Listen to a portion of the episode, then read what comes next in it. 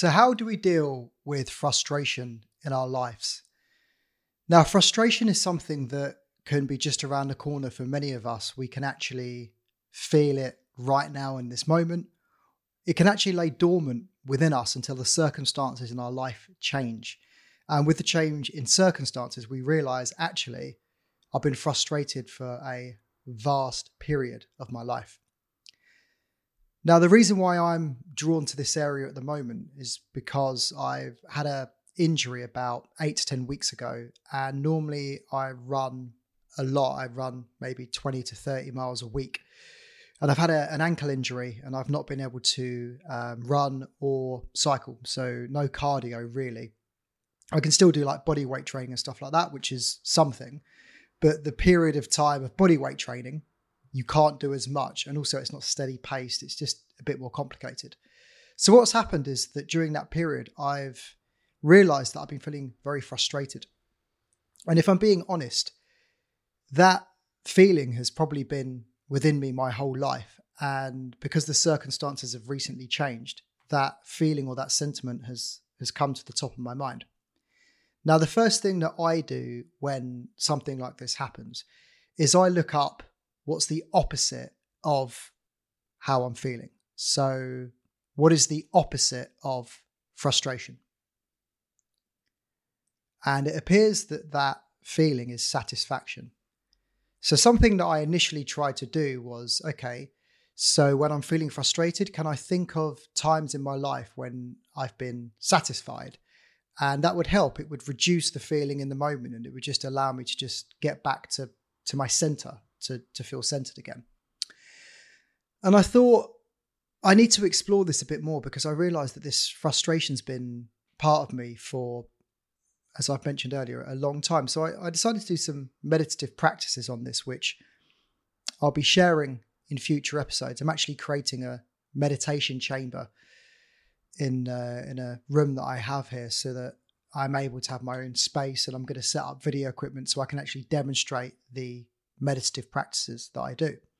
So I decided to explore this frustration. I went back to my childhood and I cleared a lot of these frustrated feelings away from me in my life. So I go back to a childhood story that I have or childhood memory and I think back to what was going on at that time.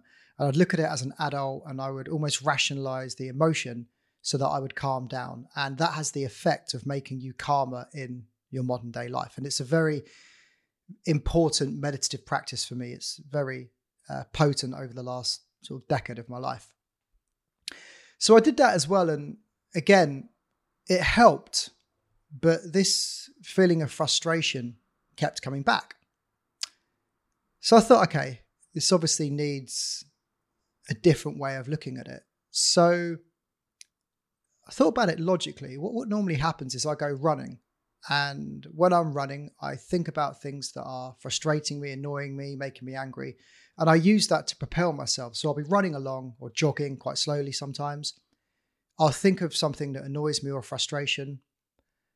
And that energizes me. Normally, I feel it in my, my jaw, especially if it's um, frustration. And then I would just breathe into it. And then that would energize me. And I'd find myself running or sprinting again, I'll, I'll, do a running when my ankle's better. I'll do a video actually demonstrating how to do that because again, it's it's it's really nice. It's a it's a really good um, ritual for running.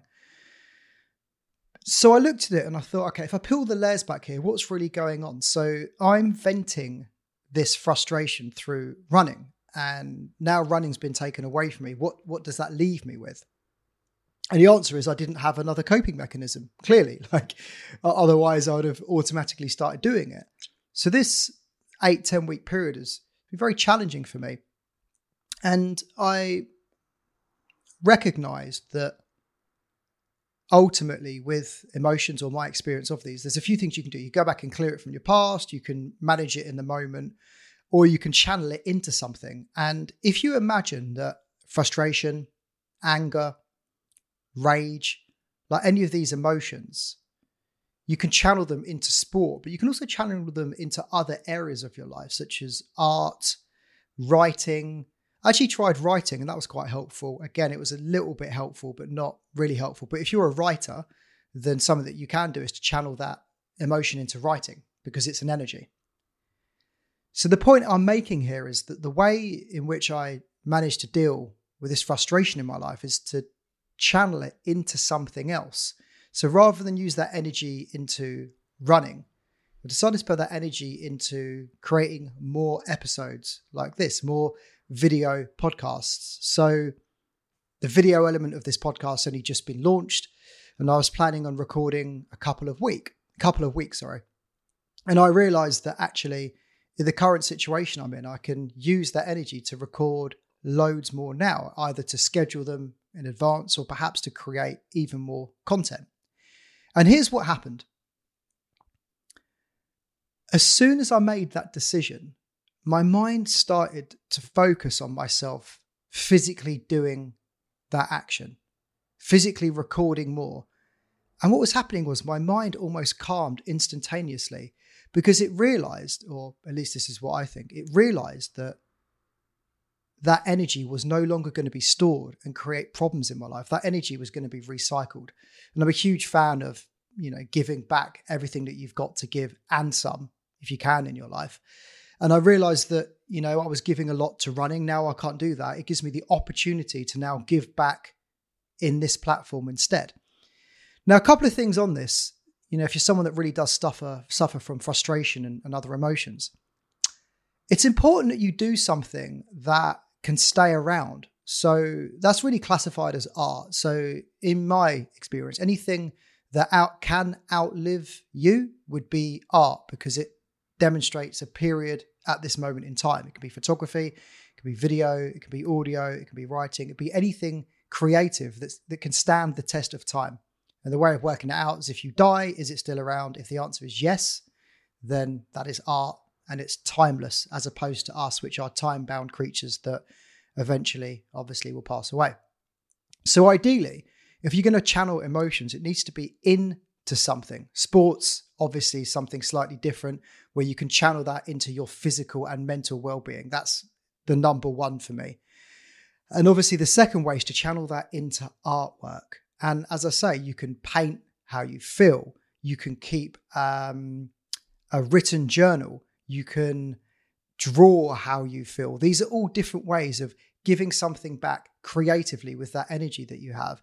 And it just so happens that for me personally, my ideal form of self expression is speaking, because I'm a professional speaker and I've been doing it for roughly 10 years. So I already have the vocabulary and the means with the audio and the video equipment to just press record and to just channel that into helping other people and hopefully helping you as you watch this video. So, just to sum up what I'm speaking about in this episode, is that if you are suffering from emotions and they've got a little bit out of control, they're a little bit too too strong. You want to look at channeling them, and obviously, my, the ideal way for me is through sport. But if you can't do that, can you create some some kind of artwork? Can you give something back that will last longer than the way that we, as time bound creatures, can survive in this planet? And if you can represent some form of truth, which is a representation of an exact period in time, then that is going to help you to create your artwork even better. And, and arguably, I've spoken about this many times before, but the more you speak truth, the, the, the, the, the closer you get to seeing truth as your life progresses. You're, you're peeling back those layers and you're getting closer and closer to truth. Interestingly enough, I was reading uh, Carl Jung's autobiography, which is a must read for, for anyone who's into their self development. It's a challenging book to read and it really gives you the best sense of learning towards the end when it all comes together. But one of the things that he speaks about is that he found at a certain period in his life that he would self express through drawing mandalas. Now, a mandala is that circular object that you see that's almost got a circle in the middle and it's got like loads of colors and maybe some flowers and line designs on the outside moving towards the self in the center. And Carl Jung was a big fan of drawing mandalas as a way of accessing levels closer to truth or self expressing how he feels. And again, this is something that I've always wanted to delve into and never really had the, the energy or the time. And again, with my recent situation, it's enabling me with the extra energy that I've got to have a go at it. So actually, again, uh, in the future, what I'm going to be doing is recording some some videos showing you how to draw mandalas and how to use them as a way of getting closer to who you are as an individual and getting closer to your essence so that you can stop wasting time, stop getting burnt out, stop getting stressed, and start to actually get a bit more relaxed and more calm as a human being. So I hope you've enjoyed this episode.